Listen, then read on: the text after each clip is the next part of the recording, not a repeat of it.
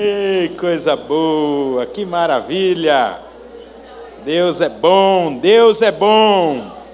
O tempo todo Deus é bom. Vocês que estão em casa, que alegria estar com vocês conectados. Sejam muito bem-vindos. Que a sua casa seja abençoada pela palavra do Senhor ministrada nessa tarde. Você também que está no seu local de trabalho, talvez num hospital. Nós não sabemos onde você está, mas certamente o Espírito Santo de Deus também aí está, junto contigo, com a sua família. Que seja essa uma verdade, em nome de Jesus. E eu queria aqui enaltecer a presença da Lady. O Nathan está lá embaixo, né? Fique de pé, é, Lady, maravilha, é filha da casa, é filha dos nossos queridos diáconos Eri e Jô. Ela mora é, na Escócia, que maravilha, Ei, maravilha, mas é filha aqui da I B P, está matando a saudade da família e matando a saudade também aqui dos irmãos da fé. Seja muito bem-vinda, querida, que alegria estarmos juntos aqui nessa tarde, viu? Deus abençoe. Ei, bom demais, né, queridos? Que tal você dar uma olhadinha aí perto de você e reparar se você não está vendo alguém aí que você está acostumado a ver? Aí você vai falar, Rafael, para quê? Para fazer fofoca? Não. Para você mandar uma mensagem, talvez saindo daqui falando, senti sua falta hoje. Quem gostaria de, de, de, ser, de ser notado a falta? Como que fala esse trem? Minhas professoras de português. Sentido a falta? É. Quem gostaria de ter a sua ausência percebida? Pronto, elas começam a interceder e aí sai. Você não gostaria de ter a sua ausência percebida?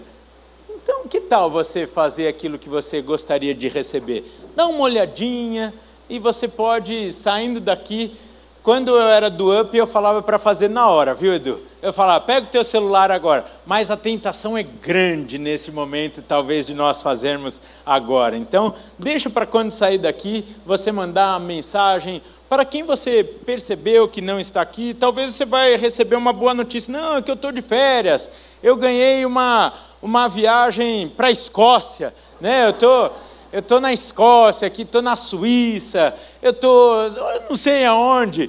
Aí você vai falar, ô oh, Glória, me traz uma lembrancinha daí, mas quer dizer que senti a sua falta, ou talvez você vai é, ser informado de alguma necessidade desse irmão, dessa família, e você vai ter o privilégio de ser canal do amor, do acolhimento do Espírito Santo na vida dessa pessoa, dessa família. Que tal? Você topa?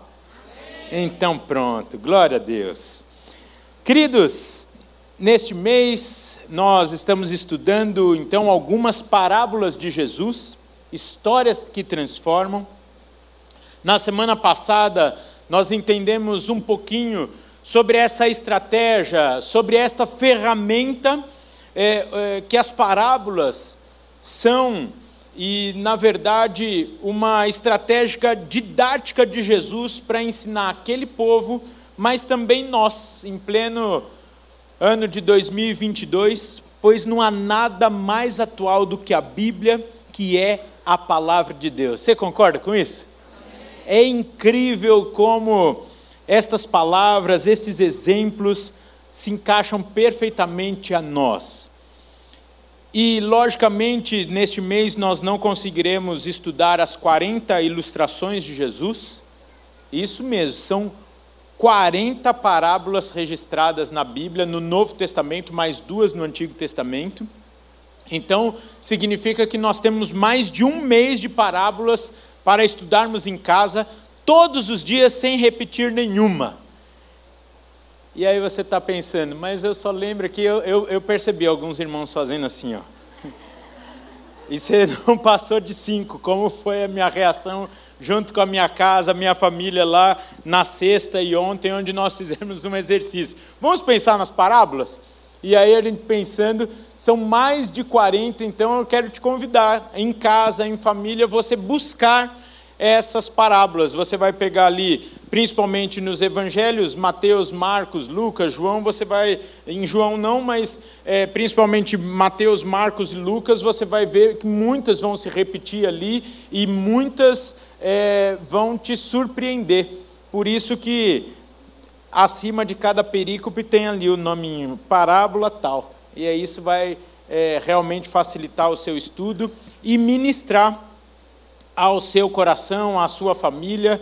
Aí ontem, ontem não, sexta-feira, eu, eu tive a ousadia de falar assim, para a Rafaela, para o Guilherme e para a Fabíola, e aí, qual que vocês acham que seria interessante nós estudarmos como igreja? Aí eles começaram a falar um monte, aí você deve estar pensando agora, uau, vem uma novinha então, que eu nunca percebi, que eu nunca estudei. E aí eu falando ali com eles, e a gente estudando tudo, época de férias, né? A gente tem os meninos mais atentos a nós. E aí eu te peço então que abra a sua Bíblia em Mateus, capítulo dezoito. Mateus dezoito, dos versículos quinze a trinta e cinco. Aí você vai falar, Rafael, e a novinha? Essa daí foi uma das que eu listei. Essa daí eu já conheço.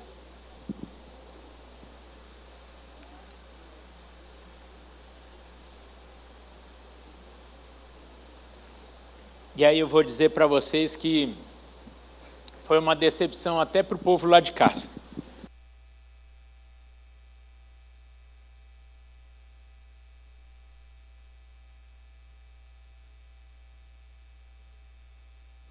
Que nós começamos a pensar sobre algumas parábolas, alguns textos, só que nós não estamos aqui para obedecer vontade humana, não é verdade? E vocês não imaginam o quanto eu relutei para ministrar sobre isso nessa tarde. Eu relutei bastante e até tive a falta de juízo de falar para Deus, Senhor, eles já sabem de tudo isso, eles já ouviram muitas vezes sobre essa parábola. Eu falei, Senhor, vai ter gente que já passou pelo curso de noivos, já teve isso até como aula, vai ter conselheiro do curso de noivos e eles vão falar, olha o Rafael que preguiçoso, pegou, pegou algo já pronto para ministrar nessa tarde. Aí eu falei, Senhor, eles vão pensar que eu fui desleixado e não preparei a mensagem, ou que eu peguei algo pronto, Senhor, o que eles vão pensar? E aí, dentro dos meus pensamentos, que vocês entenderiam que eu possa ser repetitivo nessa tarde, porque eu não consegui puxar na minha memória, nem nos meus arquivos, mas sei que eu já ministrei há pouco tempo essa palavra aqui no culto das cinco, não essa, porque é um, um, um, um novo sermão, mas sobre esse tema.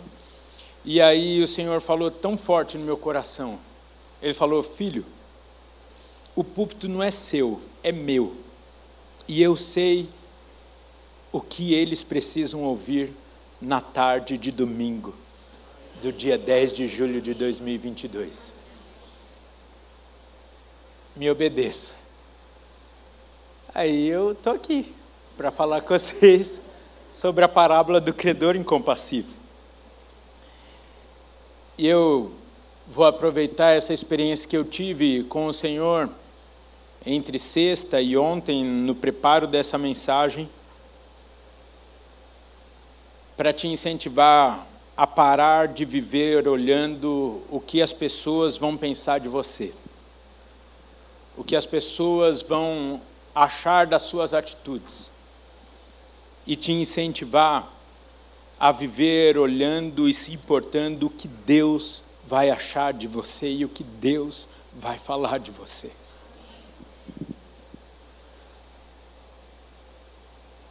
Quantas vezes nós percebemos pessoas insatisfeitas, pessoas infelizes, que ficam se cobrando, se comparando com outras pessoas, enquanto o Senhor nos vê como únicos. E eu quero te dizer que o Senhor é intencional em tudo, do jeitinho que Ele te fez, nas características que Ele te deu. Então, viva o plano de Deus para a sua vida e se preocupe apenas com a vontade do Senhor sendo obedecida na sua vida, para que no final, mais do que aplausos humanos, nós possamos ouvir: servo bom e fiel, entra e desfruta de tudo que eu te preparei. Então, que seja até mesmo uma ministração aos nossos corações, esta experiência, e que possamos, mais do que qualquer coisa, sermos obedientes, porque cumprindo a vontade de Deus para as nossas vidas, obedecendo o que Ele nos chamou para fazer, eu te garanto, você vai ser feliz demais. E você vai caminhar leve, você vai caminhar descansado, tranquilo, sabendo que você está no centro da vontade de Deus. Portanto, eu não sei quem, sinceramente espero que todos, mas eu tenho certeza que o Senhor quer falar aos nossos corações nessa tarde, e o tema da mensagem é: seja livre. Então, voltando aqui às parábolas, porque eu quero obedecer aquilo que Deus me mandou, a palavra é essa, me mandou, não é me instruiu, me mandou falar nessa tarde. Esses dias eu estava conversando com a minha mãe, aí eu falei: ah, mãe, é bom demais ser escravo de Deus. Daí ela falou: ah, filho, fala que você é servo. Eu falei: não, é escravo mesmo. Escravo não tem opção, escravo ou obedece ou morre. Por isso que tanta gente está morrendo ou sobrevivendo, não está vivendo de fato. Nós não temos muita condição de outro estilo de vida se não obedecermos o nosso Senhor. Faça isso, querido. Não negocie, não. Eu não vou adiantar a palavra, vamos, vamos, vamos para o texto aqui. Mateus dezoito, dos versículos quinze ao trinta e cinco, diz assim: se o irmão pecar contra você, vá e repreenda-o, na minha versão aqui particular, em amor, em particular, que o pessoal já fala, tá aqui ó, repreendeu o irmão, repreenda o amor em particular. Se ele ouvir, você ganhou o seu irmão, mas se não ouvir, leve ainda com você uma ou duas pessoas, para que, pelo depoimento de duas ou três testemunhas, toda a questão seja decidida. Desculpa. E se ele se recusar a ouvir essas pessoas, expõe o assunto à igreja, não de púlpito, à liderança. Eu já estou fazendo a análise do texto aqui. Expõe o assunto à igreja. E se ele se recusar a ouvir também a igreja, considere-o como gentil e publicano. Em verdade lhes digo que tudo que ligarem na terra terá sido ligado nos céus, e tudo que desligarem na terra terá sido desligado nos céus. Em verdade também lhes digo que se dois de vocês sobre a terra concordarem a respeito de qualquer coisa que vierem a pedir, isso lhes será concedido por meu Pai que está nos céus. Porque onde estiverem dois ou três reunidos em meu nome, ali estou no meio deles. Se você tivesse um pouquinho mais assim, pentecostal hoje, você ia estar dando um glória, porque nós estamos aqui dois ou três em nome dele. Isso, glória a Deus, diga assim, seja bem-vindo, que coisa linda. Então Pedro, aproximando-se, perguntou a Jesus: Senhor, até quantas vezes meu irmão pecará contra mim, que eu lhe perdoe? Até sete vezes? Jesus respondeu: Não digo a você que perdoe até sete vezes, mas até setenta vezes sete.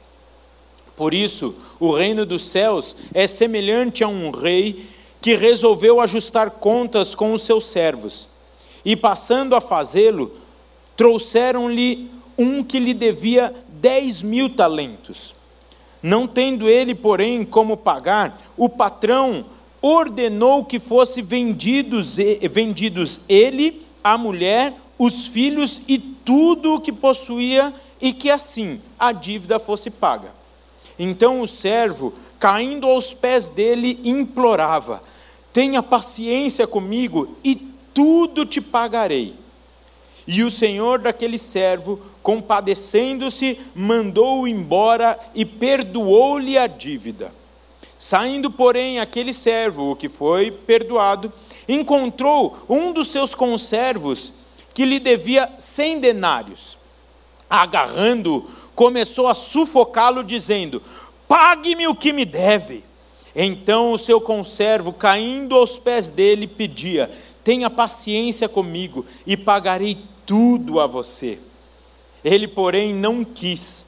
Pelo contrário, foi e o lançou na prisão, até que saudasse a dívida.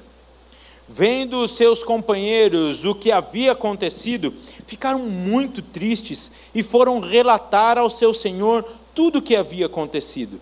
Então o senhor, chamando aquele servo, lhe disse: servo malvado, eu lhe perdoei aquela dívida toda porque você me implorou. Será que você também não devia ter compaixão do seu conservo, assim como eu tive compaixão de você? E indignando-se, o senhor entregou aquele servo aos carrascos, até que lhe pagasse toda a dívida. Assim também o meu Pai, diz o Senhor Jesus, que está no céu, fará com vocês, se do íntimo não perdoarem cada um a seu irmão. Uau, vocês estão crentes mesmo, glória a Deus.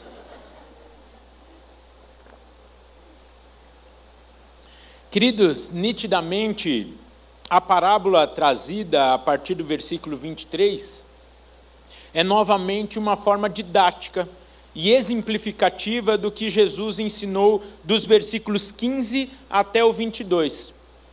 Ou seja, eu olhando aqui a cena, eu suponho que Jesus deve ter visto alguns que estavam ali com ele, torcendo o nariz diante daquilo que ele estava falando, ouvindo o burburinho. É, eu não concordo muito. Alguns deve, deviam estar falando: é, não é bem assim, né? Até porque ele não sabe o que fizeram comigo. E aí então Jesus contou essa parábola para lembrar-nos da nossa situação, que não é uma situação de negociação, mas de obediência. E para isso, nós vamos entender aqui alguns números trazidos por Jesus na parábola. Olha só, diz a parábola que o servo devia dez mil talentos. Um talento era a mais alta unidade monetária da época. Um talento equivalia a, no mínimo, seis mil denários romanos ou dracmas gregas. Ou seja, um denário ou uma dracma era a soma paga como salário pela jornada diária de um trabalhador. Ou seja, um denário, um dia de trabalho de um trabalhador. Isso significa que um operário precisava de mil semanas para ganhar um talento. Então, este, este mesmo administrador aqui da província, mesmo alguém de, de cargo elevado na época, a soma de dez mil talentos era uma quantia impagável para qualquer trabalhador que seja, pois era equivalente aqui, fazendo uma conta rápida, a duzentos mil anos de salários de um trabalhador. Jesus aqui não, não citou na parábola como o servo incompassivo acumulou uma dívida tão grande? E, na verdade, esse detalhe aqui não tem importância para a mensagem da parábola, porque o grande objetivo de Jesus era mostrar que o servo tinha uma dívida que ele não podia pagar. Então, Jesus colocou aqui números na parábola, é, não vou colocar exagerado, porque eu tenho noção, não vou chamar Jesus de exagerado, mas para não deixar dúvida ali para aquele povo, e hoje nós fazemos um estudo disso, uma dúvida de que era uma dívida impagável. Alguns estudos modernos, eu não vou, eu não iria trazer, mas eu vou trazer porque está fresquinho aqui na minha mente. Alguns estudos modernos falam que essa dívida aqui era equivalente à casa de cinquenta a cem milhões de dólares nos dias atuais, mas não sei qual era o câmbio do dólar que eles estavam usando, então por isso que eu não trouxe isso aqui para vocês.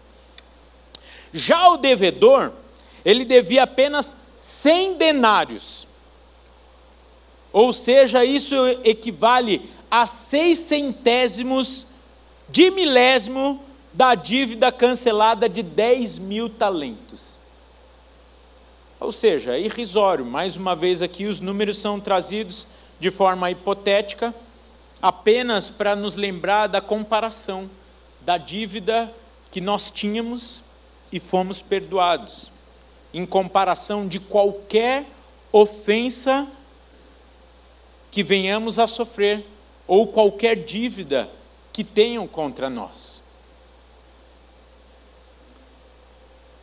Aí você pode estar pensando, e como eu já ouvi diversas vezes, Rafael, mas aí é ser bobo demais.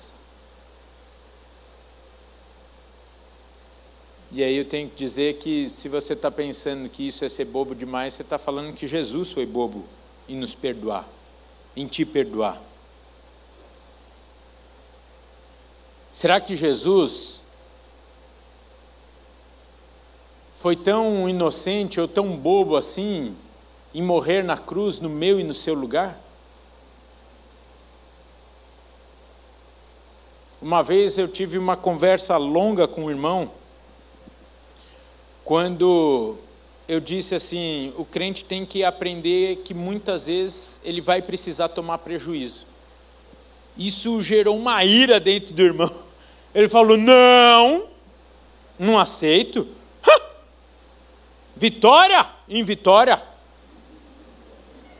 Graça em graça. Vida plena em Jesus. Aí eu pensei... Eu, Eu, é a mesma Bíblia que eu estou lendo, que tem que dar outra face, que tem que caminhar mais uma milha.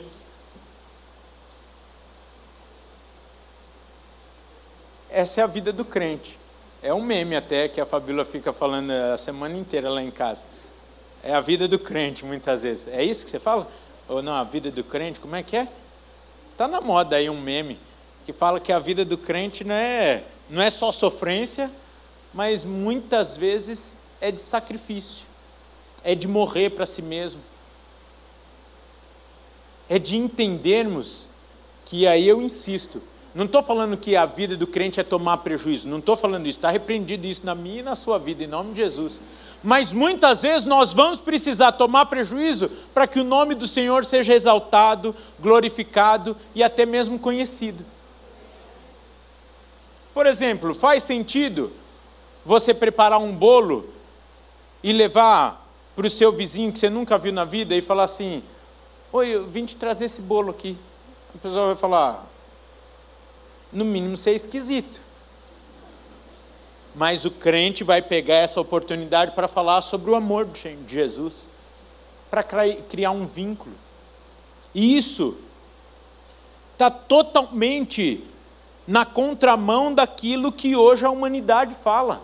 A humanidade vai criando as ferramentas de isolamento, as ferramentas de, de, de nós irmos nos trancafiando em nós mesmos, passando corrente no nosso coração, na nossa mente, na nossa vida, e é totalmente incoerente com aquilo que falamos da nossa vida ser a Bíblia lida pelos outros. Eu não estou falando que você deve ser um escancarado. Eu não estou falando que você deve ser um falador. Eu não devo, não estou falando que você deve falar tudo sobre todos e não ter o seu segredo. Sim, tem coisas que é nosso com Deus. Tem coisas que é nosso com Deus e o nosso cônjuge. Tem, no, tem coisas que é nosso com Deus, com o nosso cônjuge, com os nossos filhos. Tem coisas que é nosso com Deus, com o nosso líder. Tem coisas, enfim. Mas via de regra, nós não fomos criados por Deus para ficarmos trancafiados no apartamento duzentos e um. Vou dar o nosso endereço. Apartamento duzentos e um da, da rua Ipiranga, Jardim Aeroporto. Não vai mandar uma carta bomba lá. Sem revelar sobre o que o Senhor fez na minha vida, sem revelar o que o Senhor fez na sua vida. Por isso que eu acho lindo, de verdade, eu acho lindo mesmo os crentes que abrem a sua casa para receber uma célula. Gente, isso é coisa de crente mesmo. Que suja o sofá, suja no choro, abre o coração, vai, libera agora, pode falar. Suja o tapete, tão gostoso, tão gostoso quando aquele irmão que acha lindo a liberdade dos filhos em pegar o bolinho e anda pela casa, e aí passa no móvel, aquela mão engordurada. Quando você chega com a caixa do ragazzo, o anfitrião já falou, oh, Senhor, não dava para vir alguma coisa assada, né? É, é para isso que Deus te deu a casa. Eu ia falar tonto, mas né, crente, irmão. Ai, ai, ai. Deus te deu uma Kombi, cabe nove, se você não der carona, não faz sentido. Por isso, cuidado você que pede para Deus uma picape. Sem dúvida nenhuma, um crente vai pedir para você levar uma geladeira ou um fogão. Isso é coisa de crente. Então, hoje podia ser manias de crente o, o, o tema da mensagem. É, até na Kombi, é verdade. Até na Kombi. Aí o irmão vai, ganha a Kombi para dar carona, rebaixa e não consegue. Faz sentido, tem que converter esses irmãos. Tem que converter, tem que converter. Tudo isso para falar que crente não é ser bobo, porque Jesus não foi bobo, mas crente precisa ter uma vida intencional em todas as áreas. Em todas as áreas. Ontem eu ministrei a um grupo de jovens que eu falei, nós somos levados a vida inteira, nós somos conduzidos a erro, porque a vida inteira, ou a infância e a adolescência inteira nos perguntam, o que, que você quer ser? O que, que você quer ser? É ou não é? Aí você vai ficando angustiado, o que, que eu quero ser, o que, que eu quero ser? E ninguém é bobo, nem os crentes. Aí você vai o quê? Procurar uma carreira, você fala, uai, quero uma carreira que me dê uma vida boa, alguma coisa. E aí que está o erro de muita gente, eu não posso fugir do tema. Porque nós, como cristãos, nós devemos perguntar, Senhor, o que o Senhor quer que eu seja? Deus está falando. Glória a Deus, tem crente na casa hoje. Então assim, você não vai abrir um comércio porque você acha que vai dar dinheiro. Você vai abrir um comércio porque você foi dirigido a Deus para abrir aquele comércio, porque Deus quer e vai usar aquele trem para alguma coisa. Senão não abra, porque corre o risco de não dar certo. Ah, eu vou ser médico, que vai ser bom demais. Eu estou conversando, essa semana eu conversei com uns irmãos aí sobre cirurgia. Uau, é caro cirurgia, né? Uai, você pode ser médico, pode ganhar bem, não tem problema nenhum, mas eu quero te convidar também aí para a viagem missionária lá em Juazeiro, em julho. Se você é profissional de saúde, doa um pouquinho do seu tempo lá para acolher os irmãos lá do Nordeste, que não tem como pagar. Eu não vou expor, mas tem um casal aqui que eu olhei lá na galeria agora, vocês não vão ver mesmo, não dá para ver a galeria, eles têm uma ótica. Já perdi a conta aqui de quantos óculos eu sei que eles já doaram. E nem ficam pondo na rede social. Porque eles entenderam que o negócio deles, dar vista aos cegos é o Senhor que faz. Mas é melhorar aquele que tem dificuldade de enxergar. Esse é o propósito do negócio deles. Qual é o propósito do teu negócio? O propósito, do, o business core do meu negócio aqui é levar a gente para o céu. E o teu? Também! Também! Só que aí eu não sei como Deus vai te usar. Ontem eu falei com minha irmã, no final desse culto que eu ministrei. Vocês também não conhecem, então eu posso falar. Não, também não vou falar o nome da empresa, que é muito famosa. Ela falou, Rafael, eu fui levada por Deus, sem nenhum preparo acadêmico, para a empresa X, e lá eu fiquei dez anos, e todos os dias eu falava, Senhor, por que o Senhor me pôs aqui? Aí ele falava, espera, daqui um mês você vai entender. E ali, ela falou que foi o maior gabinete que ela podia ter, para ministrar cura, saúde emocional, espiritual, libertação na vida das pessoas, até o tempo que o Senhor falou assim, pronto, acabou. Aí tirou ela de lá, pôs num outro lugar nada a ver. Por isso, para eu voltar para a mensagem, seja obediente. E se você está buscando um propósito da sua vida, antes de você pensar no propósito da sua vida, pense no propósito de Deus para a sua vida. E você vai ter uma vida boa demais. Vai ser a melhor vida que você vai poder viver. Porque quando nós estamos no centro da vontade de Deus, Ele nos sustenta, Ele nos acolhe, Ele nos abriga, Ele é a nossa fortaleza, Ele é o nosso advogado, Ele é o nosso juiz. E é bom demais. Amém? Amém. Vamos para o perdão, que não é tão fácil assim como... É, agora que vai ficar bom. Deixa eu tomar uma água aqui.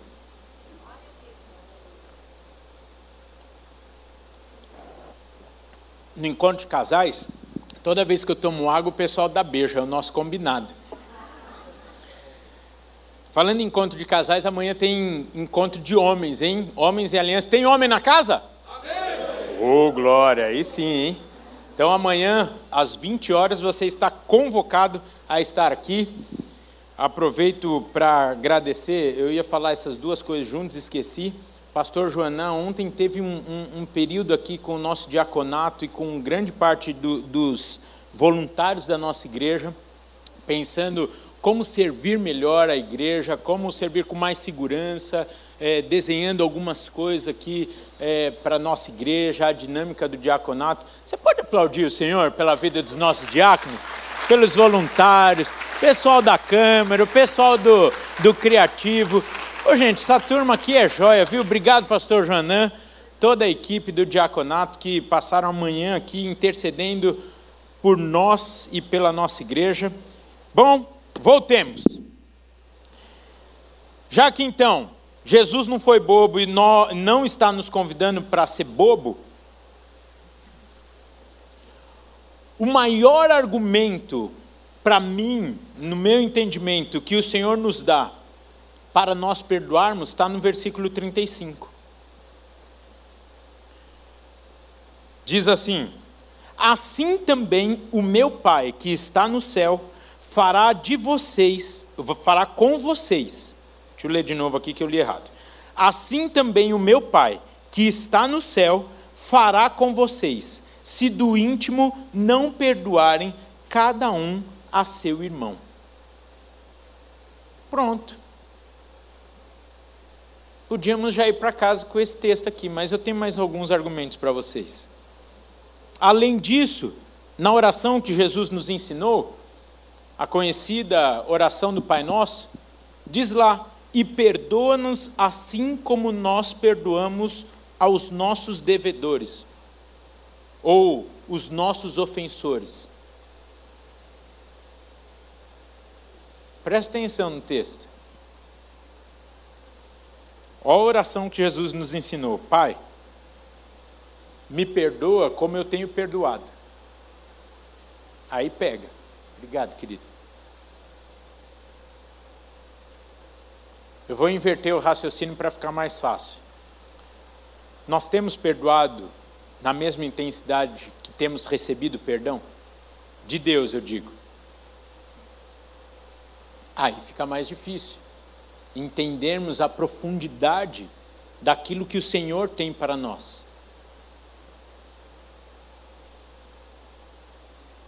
Ser crente não é fácil, gente, mas vale a pena, porque são oitenta, cem, no máximo cento e vinte anos de obediência para uma eternidade de graça, de paz, de alegria, de descanso. Ou você pode viver oitenta, cem, cento e vinte anos fazendo o que você quer e passando a eternidade nas mãos do seu inimigo. Misericórdia. Como diriam os nossos irmãos evangelistas aos, aos, aos empresários, tem um grupo que é focado em, em evangelismo de empresários que eles falam numa das é, mensagens deles: Jesus é o melhor negócio que você pode fechar na sua vida. É a melhor proposta que você pode aceitar e oferecer na vida de alguém. Por isso que obedecer a Deus é o maior motivo que temos. É a maior motivação que temos para perdoarmos. Seja quem for e seja o que for. Mas mesmo assim eu vou compartilhar mais alguns motivos aqui. Para isso eu estou vendo alguns irmãos e irmãs profissionais da área da saúde, e me corrijam, vocês têm a liberdade de me corrigir se eu estiver errado, porque os estudos nos mostram que a maior parte das doenças atuais, as doenças do século vinte e um, tem origem emocional, sim ou não? Sim.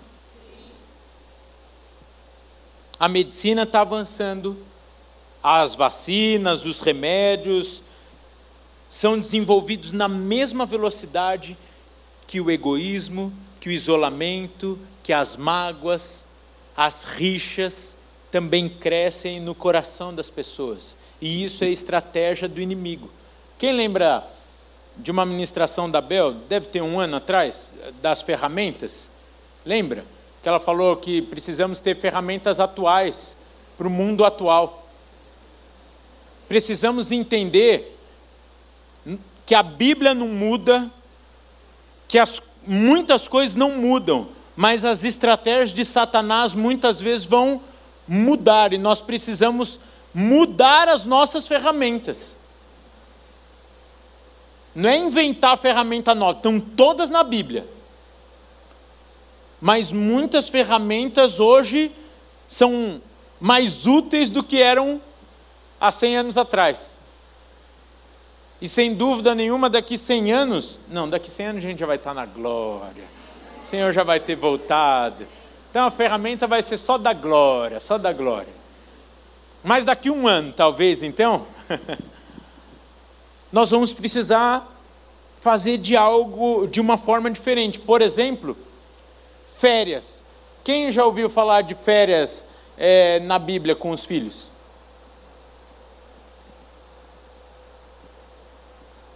Férias é um tempo de qualidade com os seus filhos. Como que eram ensinadas as crianças? Eu vou colocar aqui, ó, há cem anos atrás, ou cento e cinquenta anos atrás. Como era a formação dos filhos há cem, cem, cento e cinquenta anos atrás? Do lado. O que, que Jesus era? Carpinteiro. Por quê? Ué, pai era carpinteiro. Já falei, foi o meu tema de, de, de conclusão de curso no, na teologia, quando eu falei dos papéis, e aí eu comecei a falar sobre a disfunção, ou a disfuncionalidade das, dos papéis hoje, por conta do roubo da mulher de dentro de casa, tudo, e aí eu fui corrigido por uma professora. Ela falou: Rafael, foi antes disso. Tudo começou quando o pai saiu de casa. Porque a gente coloca muita responsabilidade na Revolução Francesa, na Revolução Industrial, quando, na verdade, foi a saída do pai que ensinava a profissão para o filho, no fundo da casa, e passava grande parte do dia com o filho, ensinando ele a cortar madeira, a fazer uma cadeira, mas também ali ele ensinava como negociava, formava o caráter do filho, dava a ele limites, falava o que devia e o que não devia fazer. De repente esse homem sai. Sai, e aí fica a mãe ensinando. Aí quando sai a mãe, aí pronto. Aí quem ensina hoje? É isso aí. Todo mundo. Por isso que nós precisamos ter tempo para sentarmos e ensinarmos os nossos filhos. Rafael, eu não entendi as férias. Muitas vezes você vai ter que tirar um tempinho, férias de um dia, de uma tarde, de um sábado, ou, se você puder, de uma semana, para desligar de tudo e de todos e ficar só com o seu filho. Por isso que eu gosto tanto das empresas que promovem aquele dia que os filhos vão passar com os pais na empresa, que vão ver como é que é, que aí depois você vai ensinar como é que faz. Você vai falar: não, olha, lembra que você foi lá no meu trabalho? Não, eu tenho que escovar o dente para atender o cliente. Estou dando um exemplo tão simples aqui, porque nós vamos buscando as oportunidades para irmos ensinando os nossos filhos. E irmos formando aqueles que o Senhor nos confiou,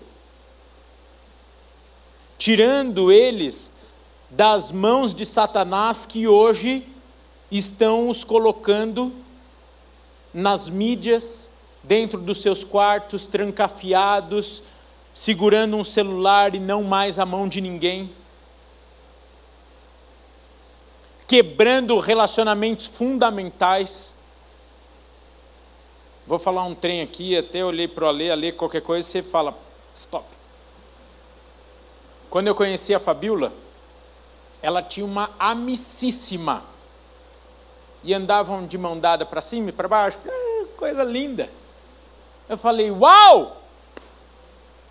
Essa é uma mulher de Deus, uma mulher que tem vínculos de amizade, que tem amizades duradouras, tudo. Eu olhei aquilo como uma vantagem. Imagina hoje. vinte anos atrás eu olhei a Fabíola e falei: uau, que joia! Uma mulher diferenciada. Hoje a mesma cena já ia falar: ih, acho que talvez não é uma mulher para mim. Até porque ela não vai me querer. Passa.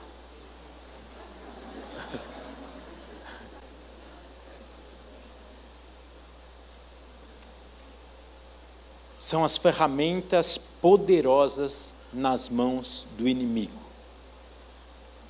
E a falta de liberação de perdão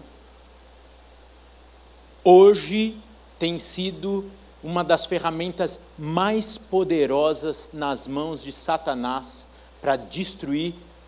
Eu não vou nem falar a vida de quem está lá fora, eu vou falar principalmente a vida do crente.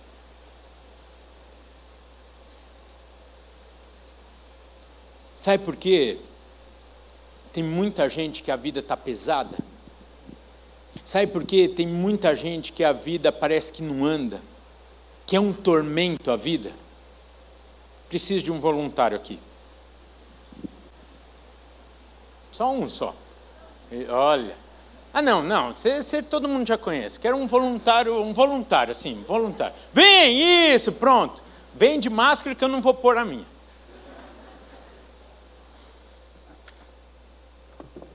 Pronto, maravilha. Isso, eu já te conheço, mas fala para o povo, qual que é o teu nome? Eu sou o Kleber. Eu sou o Kleber, maravilha. Kleber, você está bem, então A, vai, vai descendo até, até eu pegar o pé assim. Isso, isso. Vai, vai, vai, Clem. Não vai mais? Está precisando, né? Um pouquinho mais. Não está tão bem como parece, assim, está brincando. Dá uma corrida até lá e volta, rapidão. É, é um trotezinho aí, né? Eu e o Alê no Ibirapuera, às sete horas da manhã, damos um show em você. Está convidado. Está convidado, amanhã. Amanhã, Alê? Não. Essa é a vida que Deus... Fica fazendo assim, fica se movendo. Isso, lá em cima, Cleide, lá em cima. Isso, boa. Essa é a vida livre que Deus tem para mim e para você. Ah, meu. Isso. Vida livre. O que está impedindo, Kleber? Nada. A esposa está falando, ah, tá muita coisa impedindo ali. O fôlego, né? Essa é a minha vida e a sua vida. Livre, leve, tranquilo. Aí vem as situações da vida que a gente, como diz o texto, liga aqui na terra. Segura aí, Kleber. Isso. E eu vou só usar como exemplo aqui, essa cadeira, como uma situação de falta de perdão. E é isso que acontece na minha e na sua vida, no mundo espiritual, quando nós não liberamos perdão. Nós ficamos atrelados, presos a situações. Kleber, põe a mão no, no, no, no, no pé de novo. Com a cadeira, né? Por óbvio. Vai, Kleber. Ó, oh, ó, oh, até que tá bem. Dá uma corridinha até lá. Por favor. Aquele trotezinho de... Vocês já estão aí? Eu falei para a Yara que eu ia terminar hoje às seis e meia. Ela falou, ha! Ela tinha razão. Currada dela. Uma situação. Aí vem outra situação para a vida do Kleber. Não libera perdão, ele fala que ele aguenta. Porque ele acha que é ser bobo. Segura, Kleber. Eu te obriguei a estar aqui? Então. É isso, é isso. É isso que o diabo fala muitas vezes quando você acha que você tem razão em não liberar perdão. Porque não deixa cair. Tadinho. Tad... Você acha tadinho dele? Não. É homem, é homem. Olha lá. Ela está falando, pede perdão logo, bobo. Mas são as situações que vão acontecendo na nossa vida. Me perdoa, amor. Já está pedindo perdão para a esposa e tudo aqui. Já está perdoado, mas eu não. O exemplo precisa permanecer. Queridos, isso daqui é o que vai acontecendo em diversas áreas da nossa vida, de várias formas. Só que isso... Eu estou falando no mundo espiritual, que muitas vezes nós não vemos. E se nós não estamos liberando perdão, muito provavelmente nós não vamos enxergar mesmo o mundo espiritual com tanta facilidade.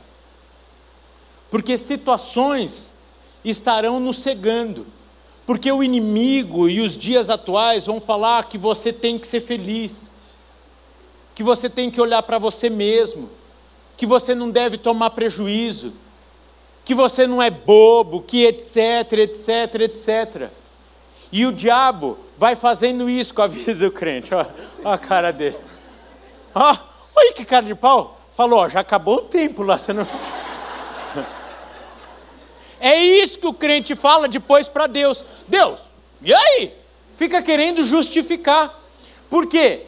Segura cargas e situações que Deus não tinha nada a ver e fica jogando a culpa para Deus, porque as coisas não acontecem. Por exemplo, vou dar só um exemplo fora do perdão. A Bíblia é clara. Se o marido não honra a esposa, o que acontece com a sua oração? Não passa do teto. Não passa do teto. Vocês perdoam ele? Então vamos tirar uma situação só. Só uma, isso, continua essa daí. Hã? Já aliviou. Já aliviou. Oh, achando que não é. Agora, agora, essa situação não.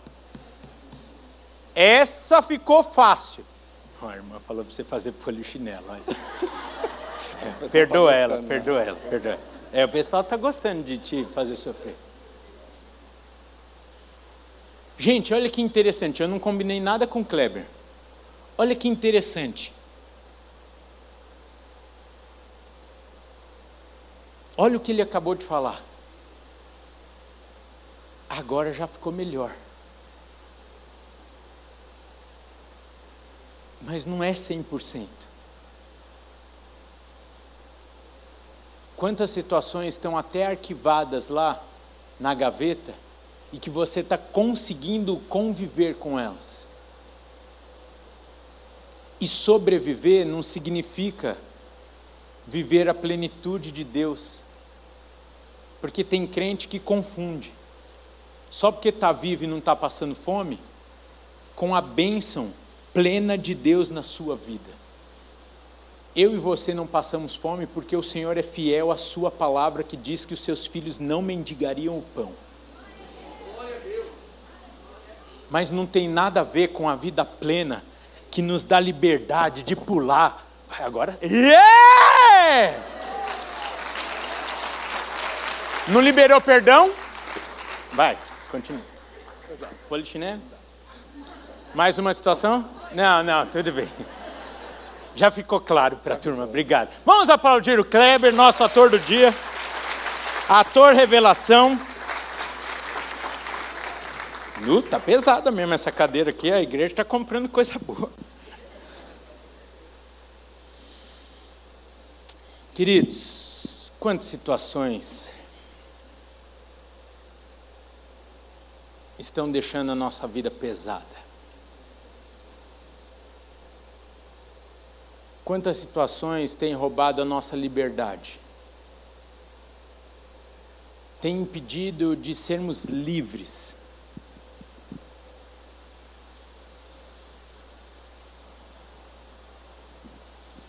Sei que tem coisa que vai doer tratar.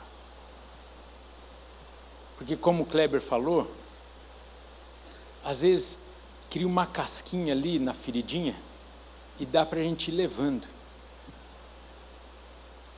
Mas tem aquela feridinha lá, que às vezes você encosta, quando encosta aí você lembra.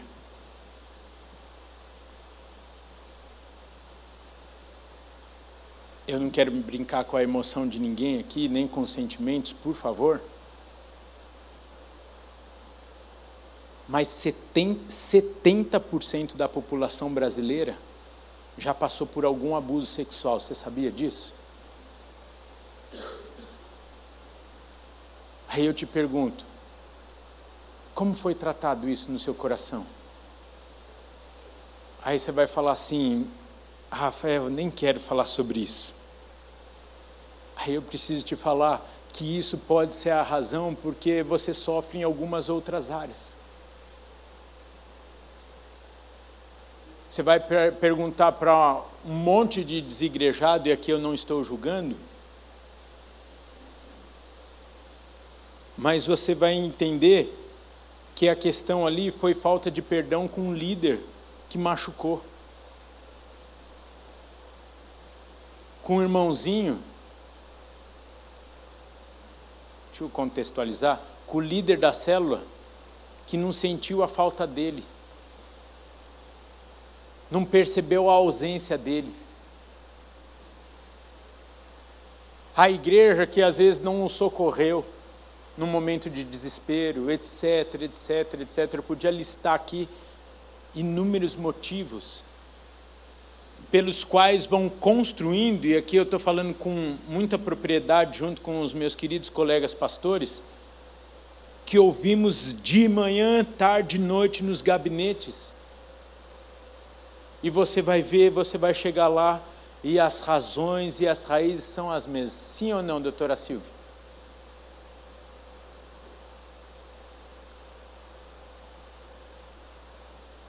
Queridos, o Senhor tem uma vida excelente para nós. E por que que a gente fica segurando peso de bobeira? Só porque a gente aguenta. Que até uma cadeira a gente aguenta. Esses dias eu conversando com uma moça, ela foi tratar uma situação sobre o casamento, e aí conversando, conversando, conversando, o Espírito Santo falou, pode perguntar sobre o abuso. Aí quando eu perguntei, ela falou, não, isso daí eu, eu consigo conviver, eu preciso falar do meu casamento. Eu falei, não, querido, você não entendeu o que está acontecendo.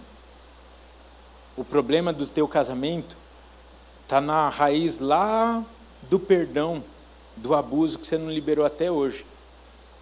Aí ela desmontou. O que que você está segurando aí na sua vida, na sua história, de mágoa, de sentimento, que está te corroendo e você não está nem percebendo? Só porque você está conseguindo conviver com o peso.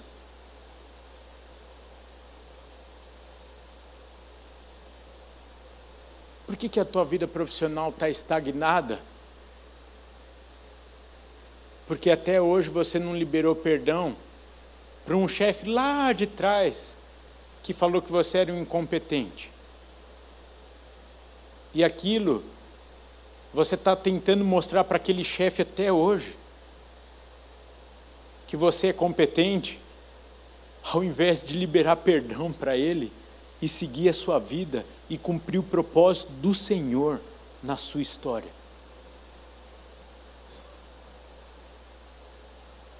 Por que que você não está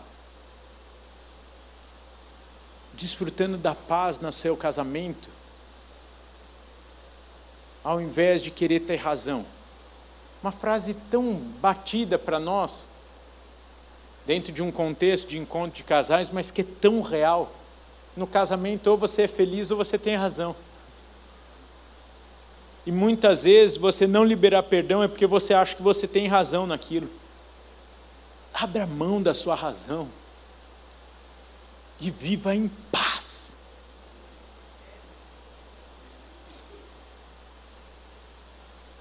Estou vendo meu irmão ali, ó, do Volks Porsche. Descobri hoje esse clube aí.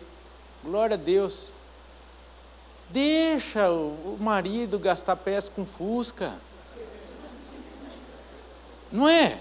É de Deus, Deus está falando. Essa hora a irmã não se manifestou, a irmã que está falando. Fala, fala Deus, fala Deus.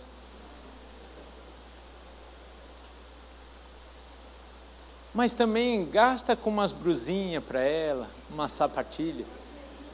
Isso.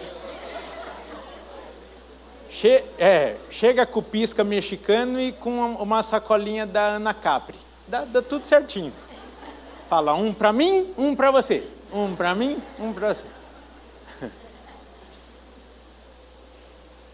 Queridos, e para encerrar, uma das maiores armadilhas do inimigo nesses dias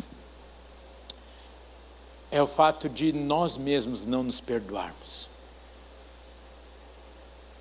Está aqui minha mamãe, eu já falei disso. A minha mãe, uma das frases que mais me gravou na minha adolescência, ela falava assim, filho, Deus vai te perdoar do que você fizer, porque está na palavra dele. O problema é que muitas vezes você não vai conseguir se perdoar. Porque você conhece a verdade, porque na situação você vai escolher o pecado. E o inimigo vai usar isso para te acusar, para te roubar a paz, a liberdade de você estar na presença de Deus e não conseguir adorá-lo. Porque ele vai ficar acusando, ah, você que fez tal coisa hoje, no domingo, levantando a mão.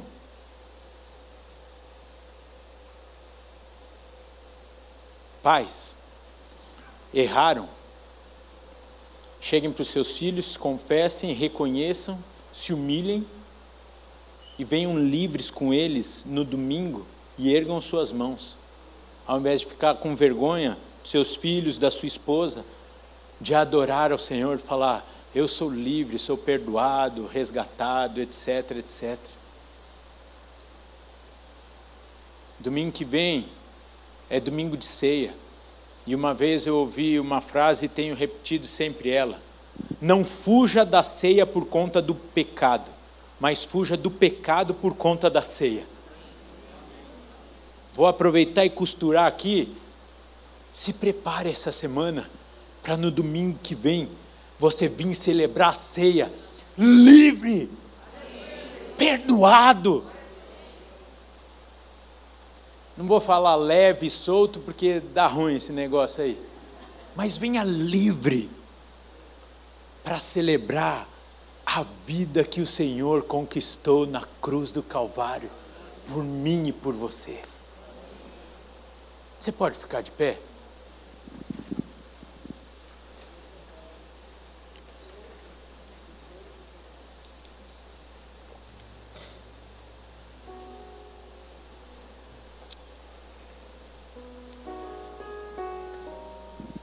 O que você precisa perdoar? Quem você precisa perdoar?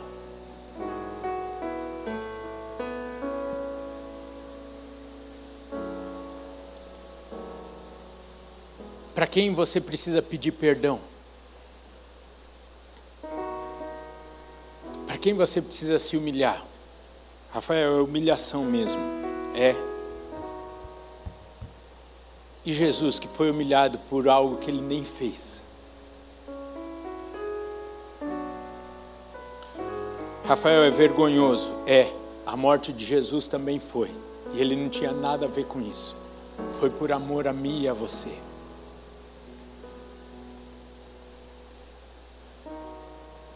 Quer provar o teu amor por Deus, por Jesus?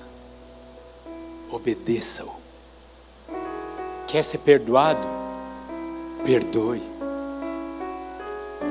Quer ser livre? Para de querer segurar as situações, queridos. Rafael, mas é difícil. É. Rafael, como eu faço isso? Ore e peça para o Senhor brotar o coração dentro, per, brotar o perdão dentro do seu coração. Eu não vou falar que cem por cento, mas na grande maioria das vezes, não vai ser natural o sentimento de perdão em nós. A, na, a nossa natureza vai ser o sentimento de raiva, de vingança, de justiça. Que justiça é essa, queridos? Como falamos domingo passado, que justiça é essa? Quem somos nós para falarmos de justiça, que tínhamos uma dívida impagável, e hoje podemos levantar o cálice e falar: Satanás, não tem do que você me acusar mais, porque esse sangue me lavou, me purificou. A nota de dívida que estava em meu nome foi paga, foi rasgada. O que que teu ex-marido, tua ex-esposa, teus filhos, teus pais, teu pastor, o que que, que que essas pessoas possam ter feito que se compare à dívida que nós tínhamos e fomos perdoados? Que tal você fechar os seus olhos agora e ter a coragem de orar e falar: Senhor, traga à minha memória situações que já estavam esquecidas, situações que eu nem percebo, mas que tem me roubado até hoje, roubado minha alegria, roubado a minha paz, roubado a liberdade de eu declarar o meu amor ao Senhor, roubado a liberdade que o Senhor conquistou para mim, de ter uma vida plena, de ter uma família, de ter uma vida próspera, em todas as áreas. Não estou falando só nas finanças. Quais são as cadeiras que você tem segurado, meu irmão e minha irmã, e que hoje precisam ser soltas? Pai, brota em nossos corações o sentimento do perdão. Nós reconhecemos que não é a nossa natureza, mas pedimos que o Senhor nos faça olhar o nosso ofensor como o Senhor olha. Permita que em nós cresça o sentimento da compaixão, do Teu amor, do Teu perdão, Pai. Ensina-nos a olhar para o nosso devedor como o Senhor tem olhado para nós. Que mesmo já perdoados, ainda somos tão carecedores do Teu perdão, da Tua graça hoje, Pai. Porque continuamos errando, continuamos pecando contra o Senhor tantas vezes. Continuamos te desagradando. Pai, se o Senhor disse que era possível, nós tomamos posse disso, porque queremos te obedecer, queremos te agradar, por isso queremos liberar perdão, queremos ter essa facilidade. Faça isso em nossas vidas, faça isso em nossas vidas. Querido, permaneça com os seus olhos fechados, porque nesse momento talvez alguns entre nós possa se sentir tão acusado que não se sinta digno do perdão do Senhor, e nós queremos orar por vocês. Se você está aqui e não consegue se sentir digno de receber o perdão do Senhor, aí onde é que você está, eu peço que você levante a sua mão, para nós orarmos por você. Essa é uma tarde de cura, é uma tarde de libertação, é uma tarde de vida, mas não qualquer vida, a vida abundante do Senhor, na sua história.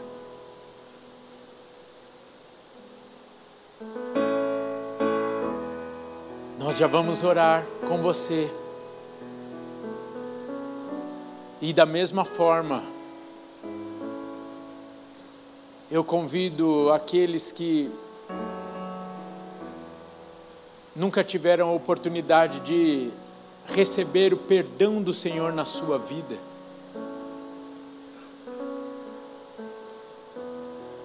de confessar os seus pecados e serem perdoados, e por isso hoje estão vivendo uma vida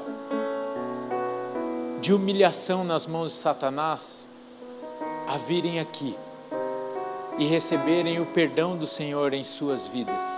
Não o nosso perdão como igreja, mas o perdão definitivo na sua história, seja por qualquer que for o motivo. Se você está aqui enquanto toda a igreja está de olhos fechados, porque eu sei que você está tendo seu momento com Deus, eu te convido a vir aqui à frente, nós queremos orar com você. Se você quer receber esse perdão do Senhor na sua vida, se você quer confessar ao Senhor alguma situação, você pode fazer isso no seu lugar, mas pode fazer aqui na frente também.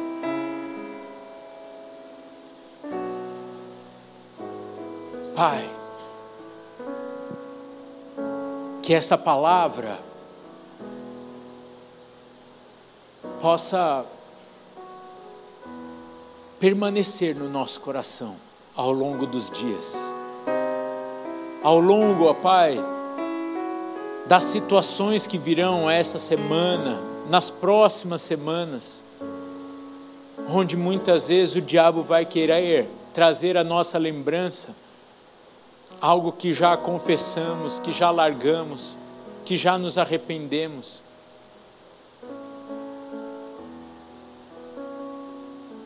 E se não for essa situação, ó Pai, que o Senhor brote em nós esse sentimento de arrependimento, esse sentimento de mudança. Pai, que nós possamos largar as tralhas desta vida na beira do caminho e caminharmos livres. Caminharmos de uma maneira leve, ó Pai. Ministra o meu coração, ministra o coração dos meus irmãos, aquilo que tem nos roubado, as cadeiras que estamos carregando e que não precisamos mais carregar. Faça essa obra que só o Senhor pode fazer. Perdoa-nos, ensina-nos a perdoar e encoraja-nos a pagar o preço que for necessário para que a sua vontade se cumpra, para que nós não tenhamos nada que nos envergonhe na tua presença e que nunca mais, depois desse dia, o diabo roube aquilo que o Senhor conquistou para cada um de nós. E que na semana que vem nós participemos da ceia do Senhor, celebrando a vida que o Senhor tem para nós, celebrando o teu perdão. Por isso, que essa semana seja uma semana de acerto. Te pedimos, ó Pai, nos encoraja a irmos até as pessoas que precisamos ter acerto, as pessoas que precisamos nos humilhar, as pessoas que precisamos abrir mão de termos razão. Traga a nossa memória, Pai, ao nosso coração, as situações que precisam ser consertadas nesta semana. Em nome de Jesus é que nós oramos. Amém, amém e amém.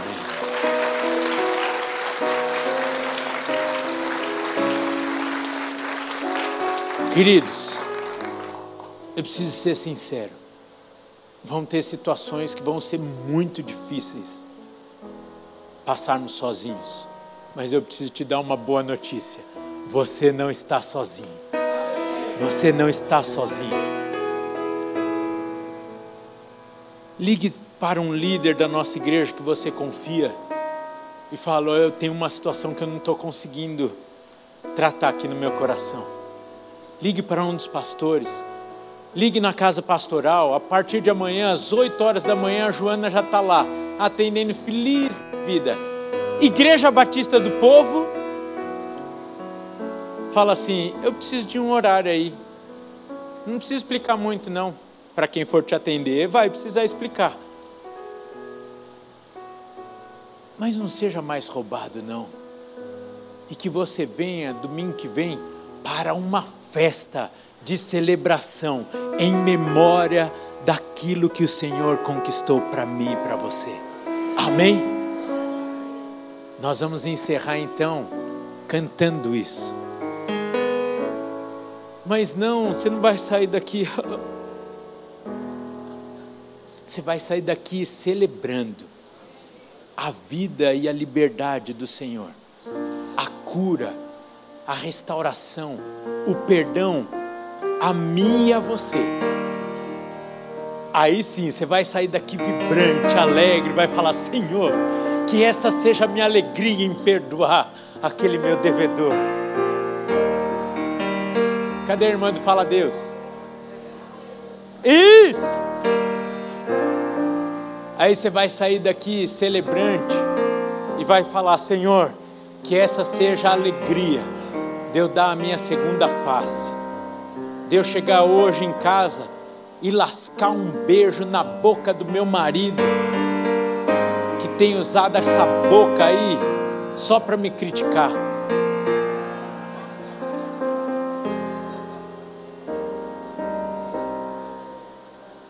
Constranja o teu devedor.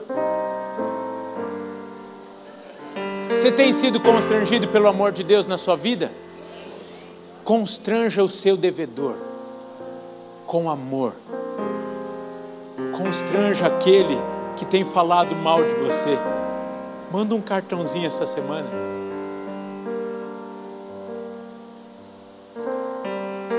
Liga para quem está te devendo e fala assim: querido, eu estou liberando a tua vida. E eu quero que você libere a minha vida também. E ligue para quem você está devendo também. E fala assim: eu quero te pagar. Como eu posso te pagar? Seja, seja surpreendido com o que Deus vai fazer na sua vida. Amém? Vamos celebrar. Vocês já estão aí faz tempo, né? Ó a cara do Abner que está aí já há tempo demais e eu estou falando.